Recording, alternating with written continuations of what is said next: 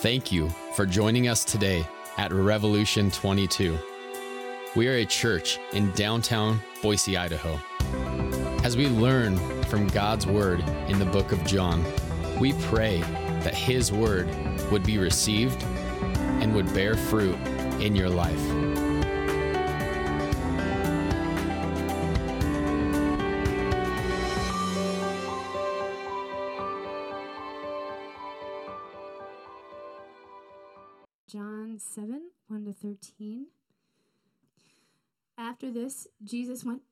In Galilee. He would not go about in Judea because the Jews were seeking to kill him. Now the Jews' feast of booths was at hand. So his brothers said to him, Leave here and go to Judea, that your disciples also may see the works you are doing. For no one works in secret if he seeks to be known openly. If you do these things, show yourself to the world. For not even his brothers believed in him. Jesus said to them, My time is not yet come, but your time is always here. The world cannot hate you, but it hates me, because I testify about it that its works are evil. You go up to the feast. I am not going up to this feast, for my time is not yet fully come. After saying this, he remained in Galilee. But after his brothers had gone up to the feast, then he also went up, not publicly, but in private. The Jews were looking for him at the feast and saying, Where is he? And there was much muttering about him among the people. While some said, He is a good man, others said, No, he is leading the people astray. Yet for fear of the Jews, no one spoke openly of him. God, thank you so much for this morning, for our time to get together and worship. Um, thank you for your word, that it brings truth into our lives, and for your spirit that illuminates it, God. Uh, we thank you that um, the men can be worshiping together at their retreat this weekend. We just ask your blessing on their on their weekend, and we just ask your blessing on this morning in this room, this room here, that we can hear God with open ears, that you would speak to our hearts, Lord, that we would be willing and open to hear what you have to say to us. Um, just ask your blessing over John this morning, and thank you, Father, for who you are and for your love for us, for giving us your word, God. In your name, Amen.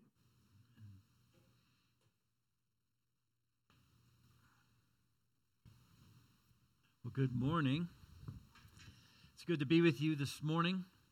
And what a privilege to open God's Word with you today as we invite the Lord to reveal us, reveal Him to Himself to us. It's hard to talk, I speak for a living.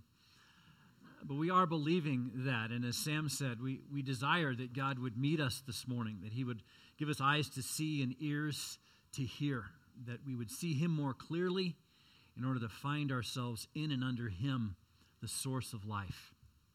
This morning we turn to an intriguing passage of Scripture in John chapter 7, in which Jesus says one thing, but then seemingly does another. But upon closer examination, we discover that what Jesus does is not only faithful to his character as the Son of God, but also to his gospel that he goes out of his way to proclaim.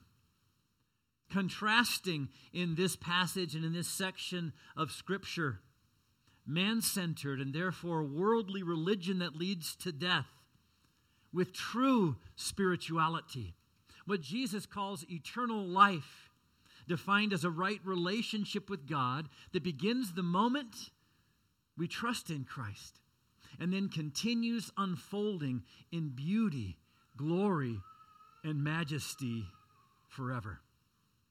Today, I want to remind you actually, the Lord Jesus Christ and the apostles will remind us that we not only enter eternal life by grace alone, through faith alone, in Christ alone, but we enjoy the fullness of that life in Christ by grace alone, through faith alone, in Christ alone.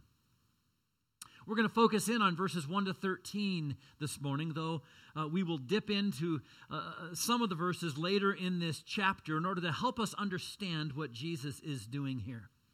And as we do, I want to invite you to gaze with me into the beauty of the gospel that Jesus announced, embodied, and invites us to enjoy more deeply every day and forever with Him. By grace alone, through faith alone, in Christ alone. So let's go to John chapter 7, verse 1. Let's review this passage we just read together. We read, After this, Jesus went about in Galilee but he would not go about in Judea, where Jerusalem, the epicenter of Judaism, was, because John says the Jews, specifically referring to the, to the Jewish elite, the self proclaimed religious police of his day, they were seeking to kill Jesus. Because as we've seen in previous sections, Jesus was continually challenging their religious authority. Now, does this mean Jesus was afraid of these men? Was he afraid that they might somehow thwart God's plan or his messianic mission? No. Jesus didn't fear them. Instead, as we'll see later in this chapter, he exercised full control over them as he thwarted their lies by compelling the people to look to him, not to them, for salvation. Specifically, by crashing the feast of booths that John talks about in verse 2 where we read Now the Jews' feast of booths was at hand. Now it's interesting, John doesn't call this the Jewish feast of booths or simply the feast of booths, but instead, right after saying that the Jews were trying to kill Jesus, he refers to this as their feast because it seems that this sacred feast instituted by God back in Leviticus chapter 23 to help Israel remember and celebrate God's provision for them in the desert as they wandered for 40 years under Moses, it seems that this sacred feast, this beautiful feast, had been co opted by the religious elite who then reduced it to yet one more way of wielding religious control over the people. Now, in a moment, we'll see how Jesus pushes back. But first, in order to understand why he does so, we need a better understanding of what the Feast of Booths is, otherwise known as the Feast of Tabernacles. Now, this was an eight day celebration that took place in late fall after the final harvest five days after Yom Kippur, or the Day of Atonement, which meant that all of Israel from the different nations had come to Jerusalem to celebrate Yom Kippur, and then they would celebrate the Feast of Booths, which was a thanksgiving, uh, or a thanksgiving, a celebration for God's ongoing provision even as they looked back to the way God had provided for Israel in the desert as they wandered for 40 years with Moses. And during this, this celebration, the people would dwell in booths or temporary shelters, just as Israel had done in the wilderness. Thus, the name Feast of Booths.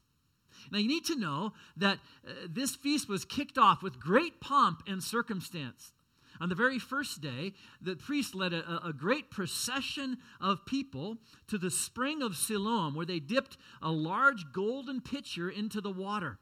They filled this pitcher with cool, clear water, and then they marched back in this giant procession to the temple, and then the priest would pour out a portion of that water each day onto the altar in celebration of God's provision of water for the Israelites in the desert, but especially, this was a metaphor for his salvation of his people.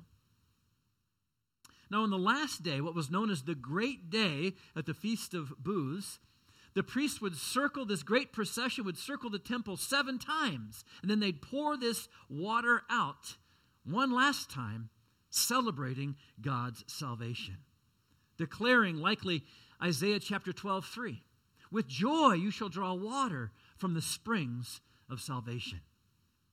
Now, it was on this day, we read in uh, John chapter 7, verses 37 and 38, on the last day, the great day of the feast, when Jesus stood up and cried out, If anyone thirsts, let him come to me and drink. Whoever believes in me, as the scripture has said, out of his heart will flow rivers of living water. Thereby identifying himself as the true meaning of the Feast of Booths and the true source of Yahweh's salvation. Now, it's interesting, even fascinating, that Jesus does this since back in verse 3 of chapter 7, he was unwilling to join his family's public caravan to this feast he would ultimately crash. Even though in verse 3 of John 7, his brothers said to him, Leave here and go to Judea, that is, to this feast with us, so that your disciples, referring here to the non Galilean disciples, may see the works you are doing. Now, it's interesting to me that Jesus' brothers, really his half brothers, right? We read of Jesus' half brothers and sisters in Matthew chapter 13. Why are they half brothers? Because they got the same mom, but all of Jesus' brothers and sisters had Joseph as a father. But as we sang just a minute ago, Jesus was conceived by the Holy Spirit. But it's interesting that Jesus' brothers here in John chapter 7 verse 3 believed it seems that he could do miracles. Or at least others believed he could. Yet as we read earlier in verse 5, they didn't believe he was the Messiah. Now, in their defense, can you imagine being the younger sibling of Jesus? How many of you have an older brother or sister that got to do all kinds of stuff you didn't get to do. A little bit of resentment, right? A little bit of bitterness, maybe. Now imagine having Jesus, the perfect kid, as your older brother. Always cleaned up his room, always came to dinner on time, never drank out of the milk carton. Mom and dad clearly liked him best of all because he's Jesus. Imagine what it would have been like to always be upstaged by your older brother. I wonder sometimes if that would have produced some resentment. A resentment that may have peaked as he now claimed to be God's promised Messiah. And so, here in verses 3 and forward, verses 3 to 5, they taunt their older brother out of unbelief, saying to him, Leave here and go to Judea with us, for no one works in secret if he seeks to be known openly, like the Messiah surely would implying Jesus might be having second thoughts about his claims and or that he was now afraid to be seen in public. And so they say to him, if you do these things and thereby claim to be the Messiah here in Galilee, then you must show yourself to the world, Messiah, by coming with us to this feast where everybody who's anybody will be so that you can reveal yourself to the world as the Messiah you claim to be for not even his brothers believed in him. Now, little did they know that Jesus would attend this feast, but not on their terms, but on his. In a way that would allow him to demonstrate how this feast had become little more than a man centered religious event that kept people from the God who instituted it to draw his people to himself. Which explains his sharp response to his brothers as he insists that, unlike himself, they're of this world. They're of this fallen world. They're not of God and his kingdom. Saying to them in verses 6 through 8, My time, that is, my time to reveal myself as Messiah to the world, as I inaugurate my kingdom through my death, burial, and resurrection, my time has not yet come, but your time is always here the world. Remember, John uses that word world to refer to all that is opposed to God and his kingdom. The world cannot hate you. What's the implication? Because you are of this world. But it does hate me because I testify about it that its works are evil, because they're focused on man, not God. Now, these words would have been tremendously offensive to his Jewish brothers because the Jews prided themselves at being of God and his kingdom, not of this world. Even so, Jesus says in verse 8, You go up to this feast. I am not going up to this feast. By which it becomes clear he means I'm not going up with you right now in a predictable way that brings me attention and confrontation that will keep me from redirecting the focus of this feast back onto me where it belongs. For my time has not yet fully come. So we read in verses 9 to 13 After saying this, he remained in Galilee, but after his brothers had gone up to the feast, then he also went up, but not publicly in the caravan, privately for his own purposes. The Jews were looking for him at the feast and saying, Where is he? And there was much muttering about him among the people. Some said, He is a good man. Others said, No, he is leading the people astray. Yet for fear of the Jews, no one spoke openly of him who on the last great day of the feast would make it clear that to celebrate Yahweh's salvation, we must celebrate him, the one who embodies Yahweh and is therefore the only source of eternal life. And of course, this is the heart of Jesus' teaching throughout his ministry that he came to do for us what we could not and would not do for ourselves. Live the perfect life that we don't live, die a sacrificial death to pay the penalty for our sins, and then rise again to bring us a salvation we could never earn, but only receive by grace alone, through faith alone, in Christ alone. This is the gospel Jesus went out of his way to announce, not only in John 7, but throughout his life. This is the gospel Jesus went out of his way to embody. The very gospel that his apostles would give their lives to affirm. And because that's true, I'm going to spend the rest of our time this morning considering the beauty of the gospel as it applies to you and me today understanding that most of us in this room get that beginning a relationship with God and entering eternal life is by grace alone, through faith alone, in Christ alone. If you don't yet understand that, I would love to talk to you about this. You can know for certainty that you are God's child, that your sins are forgiven, that you have eternal life in Christ. Please come up afterwards. I would love to introduce you to Jesus. And then you can join us who know him in following him into the fullness of life he's purchased for us. A life that sadly, I believe many Christians are forfeiting because they think the gospel only applies to initial salvation. If that's you, if you're sitting here right now saying, well, wait a minute, I already believe the gospel, I've already trusted in Jesus for salvation, I don't need to hear a sermon on the gospel. If that's you, then you're making one of the greatest mistakes you could possibly make. Because in doing so, you will forfeit experiencing the fullness of life Jesus promises in John 10 10 when he says, I came that you might have life and have it to the full. Now, here's why I believe that. Here's why I say that. If you believe that the gospel of grace alone, through faith alone, in Christ alone, only applies to initial salvation, then you will be prone to believe the lie that the Christian life or living the Christian life is up to you. When Jesus says in John chapter 7, verses 37 and 38, if we could go back there, he says, If anyone is thirsty, let him come to me and drink. And check this out. He uses present tense verbs. If anyone is thirsting for life, let him keep coming to me and keep drinking.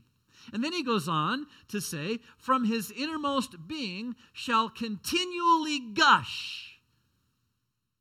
Continually, it's an ongoing, continual gushing of life as he abides in me. Reminding us that Jesus invites us not only to enter eternal life, but to increasingly and ever deeply, ever deeply enjoy the fullness of eternal life. Right now, today, unfolding forever by grace alone, through faith alone, in Christ alone. Yet, how often do we as Christians follow the lie of the Jewish elite in Jesus' day and convince ourselves that while salvation is by grace through faith, the rest is up to me? I've got to grind this bad boy out. As if we're saved by grace, but sanctified by works. The Apostle Paul addresses the Galatians who believed this lie, and he addresses them fairly sharply, saying, O foolish Galatians, who has bewitched you? I'm going to have to turn around. Those words are just too small for me. It was before your eyes that Jesus Christ was publicly portrayed as crucified. So let me ask only this Did you receive the Spirit by works of the law or by hearing with faith? Are you so foolish? Having begun by the Spirit, are you now being perfected by the flesh? Here, Paul amplifies what Jesus went out of his way to make clear in John 7 and elsewhere that he alone is the source not only of our initial salvation, but of our ongoing sanctification and experience of eternal life in him. Which means this we grow in Christ, we thrive in Christ, not by doing more and more, but by surrendering more and more to Him, which Jesus calls abiding in Him that we might increasingly enjoy the life that only He can produce in us. I wonder this morning have you fallen prey to the lie that grace got you started in Christ, but the rest is up to you? Has anybody had, a, had an inkling of that in their lives? It's a temptation, isn't it? It's a temptation from the pit of hell because it is a lie from the pit of hell. Because you see, the truth according to Jesus is that neither entering eternal life nor growing in eternal life is fundamentally about what you do, but fundamentally about what Jesus has done and is doing in and through you as you abide in Him. Which, by the way, is the heart of Christian obedience, as we see in John chapter 15 verses 8 to 11. If we could go there, Kelsey. Are we there? Yep, thank you. Oh, I really can't see that. How does it, how do people read that back there? It's like four point font or something. All right. Or maybe I'm just old. Wow. And I have a hard time walking. By this my Father is glorified, that you bear much fruit, and so prove to be my disciples. As the Father has loved me, so I have loved you. Abide remain, stay close to, stay connected with me in my love. If you keep my commandments, you will abide in my love, just as I have kept my Father's commandments and abide in his love. These things I have spoken to you, that my joy may be in you. Read this last part with me. And that your joy may be full. You see how he connects abiding with obedience. But we often get confused here because we begin to think of obedience in terms of performance. But how many of you know that obedience and performance are entirely different things? Performance says, I must do this or that in order to gain or keep God's favor. Christian obedience says, because God in His grace has already made me His because he guarantees he will keep me his, because he guarantees to conform me to the image of his son. And all of those promises are irrevocable. My response to him is joyful obedience as I enter into the life he has purchased for me by grace alone, through faith alone, in Christ alone. So that obedience is my response that flows out of my understanding that it's not about what I do, but what Jesus has done. Now, how many of you know that God never calls us to perform? Do you know that? God never asks us to perform for Him, but He always calls us to obey Him. Understanding that obedience happens naturally as we abide in Christ through His Holy Spirit, who has united us to Jesus Christ in His perfect life sacrificial death, resurrection, and ascension into glory, giving us the ability to abide in Him, and get this, guaranteeing that we never again need to live under the twin fears of failure and rejection, nor under the crushing weight of condemnation or shame since our union with the righteous Christ not only guarantees that all of our sins, past, present, and future, have already been forgiven, but that because we are in Christ, his righteousness has been counted as ours before God the Father. Which means that if you belong to Jesus Christ today, if you are in Christ by grace through faith, God sees you just as he sees his son. Now just pause for a moment. Think about that. Bask in that statement that can't be true, but it is. Think of this that in your best moments, your worst moments, and in this very moment, if you belong to, God, to, to, Jesus Christ, God sees you just as he saw his son at his baptism. Remember what the Father said of his son as Jesus came out of the water in Matthew chapter 3? What does he say? Behold, this is my, my beloved son in whom I am well pleased. Do you realize that if you are in Christ, he says of you, you are my beloved daughter. You are my beloved Son, in whom I am well pleased, not because of anything you have ever done or will do, but because of all and only that which Jesus has done and now is doing in you. Ponder this with me, celebrate this with me. God sees you just as He sees Christ every moment of your life, even in the midst of your darkest sin. Why? Because that sin has been forgiven and replaced with the righteousness of Christ from God's perspective, so that He sees you as His righteous, adopted son or daughter, even in the midst of your ugliest sin. Now you say, does that mean sin doesn't matter? Of course, sin matters. Our sin dishonors God and ruins us. Because when we sin in that moment, we are choosing something less than Jesus as ultimate, which means that we're not abiding in Him who is the source of life, which means we're choosing death in that moment.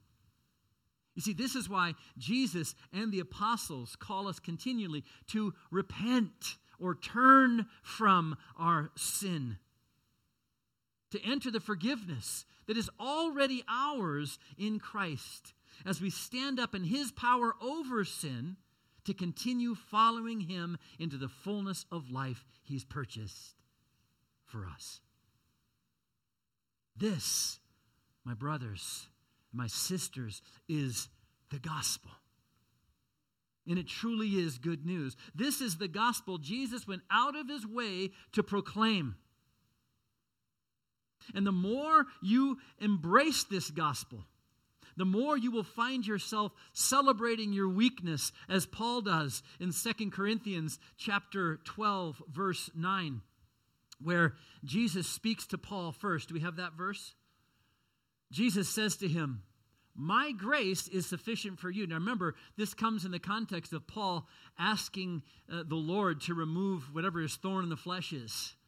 We don't know what it is. I like that he didn't tell us what it is. That means I can I can think it's whatever my thorn is was his, right?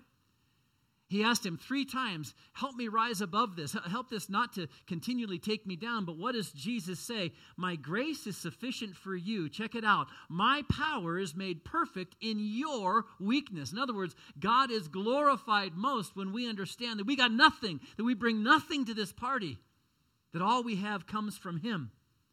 Therefore, Paul's response I will boast all the more gladly of my weaknesses. How un American! I boast of what I don't have, of what I can't do, of how unimpressive I am, so that the power of Christ may rest upon me. Do you see this? Paul got it. He understood that eternal life, we enter eternal life and we grow in eternal life by grace alone, through faith alone, in Christ alone. This is the good news of the gospel.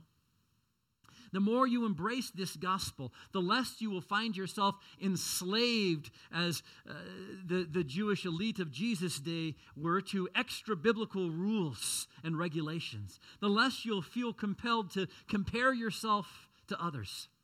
The less you'll find yourself finding your identity and how disciplined you are, how faithfully you attend church, how your kids turn out, how you manage your finances, or whatever other religious buttons we put on our chest and then try to find our identity in. the more you embrace this gospel, the more quickly you will rise from sin and abide in Christ, enjoying that living water Jesus promises will increasingly and continually gush from within you as you abide in Him.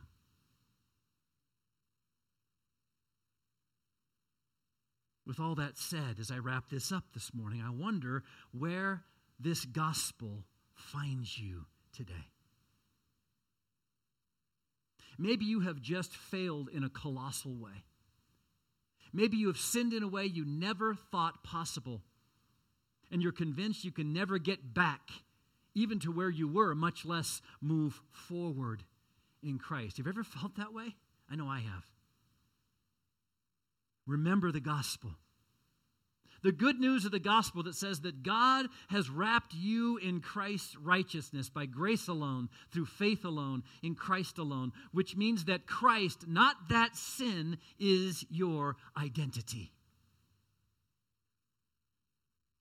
And by the very same grace, God has enabled you by His Holy Spirit to rise above that sin, to put that sin behind you, and to move forward with Him. Not as a second class citizen. That's what we do, right? Well, I guess I can repent of that sin, but I'll always kind of be in the back of the bus.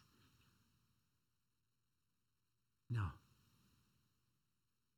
None of us are second class citizens because each of us is the beloved adopted son or daughter of God. God has granted you by His Spirit the ability to rise above that sin, put it behind you, and move forward with Him, not as a second class citizen, but as His beloved child. Maybe you're here this morning and you're beset by certain sins. You just kind of see that cycle. I, I, feel this way sometimes. You ever feel this way? It's like, why do I keep on sinning in this way? Maybe it's gossip. Maybe it's lust. Maybe it's uh, pornography. Maybe it's, I, I don't know what it is right? Maybe it's lying, maybe it's deceiving, I don't know. But we all kind of have our things, right? Maybe this morning you're sitting here saying, I just feel beset by these sins. I just keep on repeating them. I can't make any progress in the Christian life, and I really feel like a failure. Has anybody ever felt that, or is it just me? Okay. All right. Thanks, Daniel. I appreciate that. I'll take that smile as a yes. You just bought a horse. Yep. It's like that. If that's you this morning, you're feeling like a, a, a, total failure in the Christian life, remember the gospel. The gospel that declares that you are a child of God, clothed in the righteousness of Christ, which means you got to stop slandering yourself. You got to stop saying what's false and begin saying what is true that you are a child of God, clothed in the righteousness of Christ. You need to stop focusing on your brokenness in order to gaze into the beauty and wholeness of Jesus Christ, even as you celebrate the fact that God the Holy Spirit is working in you in spite of you. How many of you know that? That God is conforming you to the image of His Son even when you don't care. Oh, I love that this is true all of which means he guarantees that you can and will grow up in Christ and one day stand perfected with him in glory. By grace alone, through faith alone, in Christ alone. There's much more I could say, but I'm more interested in what God is saying to you this morning. I wonder what God is stirring in your heart regarding the gospel. I'm going to pray for us this morning, and then we're going to have a time of communal prayer, and, and we're going to take some time in which we can just cry out to God together, declare these truths to be what they are, confess our lack of belief, and press in to grace alone, through faith alone, in Christ alone, to lay hold of those rivers of living water, Jesus says will continually gush from within us as we find our life in Him. Father, we love you because you first loved us. We have absolutely nothing apart from you. We have no hope apart from you. And yet, because of your grace toward us in Christ, we have everything. We declare with the Apostle Paul that in Christ there is no condemnation. That for we who are His, there is no condemnation. We are uncondemnable and uncondemned. We declare that you made Him who knew no sin to be sin, that we might become the righteousness of God in Christ. We affirm uh, with, with great humility, celebrating your grace, that you have imputed Christ's righteousness to us so that we stand before you as your beloved, righteous children, not based on anything we've ever done or will do, but only upon Jesus. God, would you give us the grace to lay hold of that truth this morning? With the twin truth that you've given us the power by your Holy Spirit to abide in you, to press into this life you've purchased for us. That not one of us is a spiritual mutant, that all of us have everything we need by your Spirit to drink deeply, continually, fully, to experience the gushing life you promise will come from us as we abide in you by grace alone, through faith alone, in Christ alone. We love you. Would you hear our prayers now, Lord? As we sit before you for a few minutes, as we cry out to you, would you meet us and help us believe what is true, believe this gospel and press into it for your glory and our best in Jesus' name. Amen. Let's pray together. Pray as God leads you. Pray out loud, pray quietly. We're going to take a few minutes, and you need to know I'm okay with silence. One of the greatest gifts of God's grace is this sacrament, this physical expression of a spiritual reality that our sustenance is in Christ our spiritual food, our spiritual water is in Christ. This is why on the night that he was betrayed, Jesus took bread that would represent his sinless life and wine that would represent his sacrificial death. And he invited his people to eat and drink to him and theologians have debated for thousands of years over what actually happens in this sacrament. But what is clear is that Jesus established it for us to fellowship with Him in a powerful, even mysterious way. And so, as we take this bread and drink the cup this morning, we're saying to Him, You are my sustenance, you are my life, you are my hope, you are my peace, by grace alone, through faith alone, in you the Christ alone. Let's take the Lord's Supper together. If anyone is thirsty, let him come to me and drink. And from his innermost being will continually gush rivers of living water.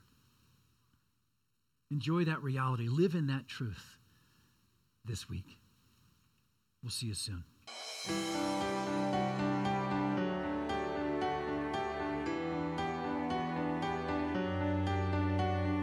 Thank you for listening to our podcast.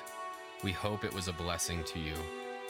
Please visit revolution22.org to find out more information about our church. We remind you to continue to value community. We pray that God's Word has drawn you closer to Him and that you may continue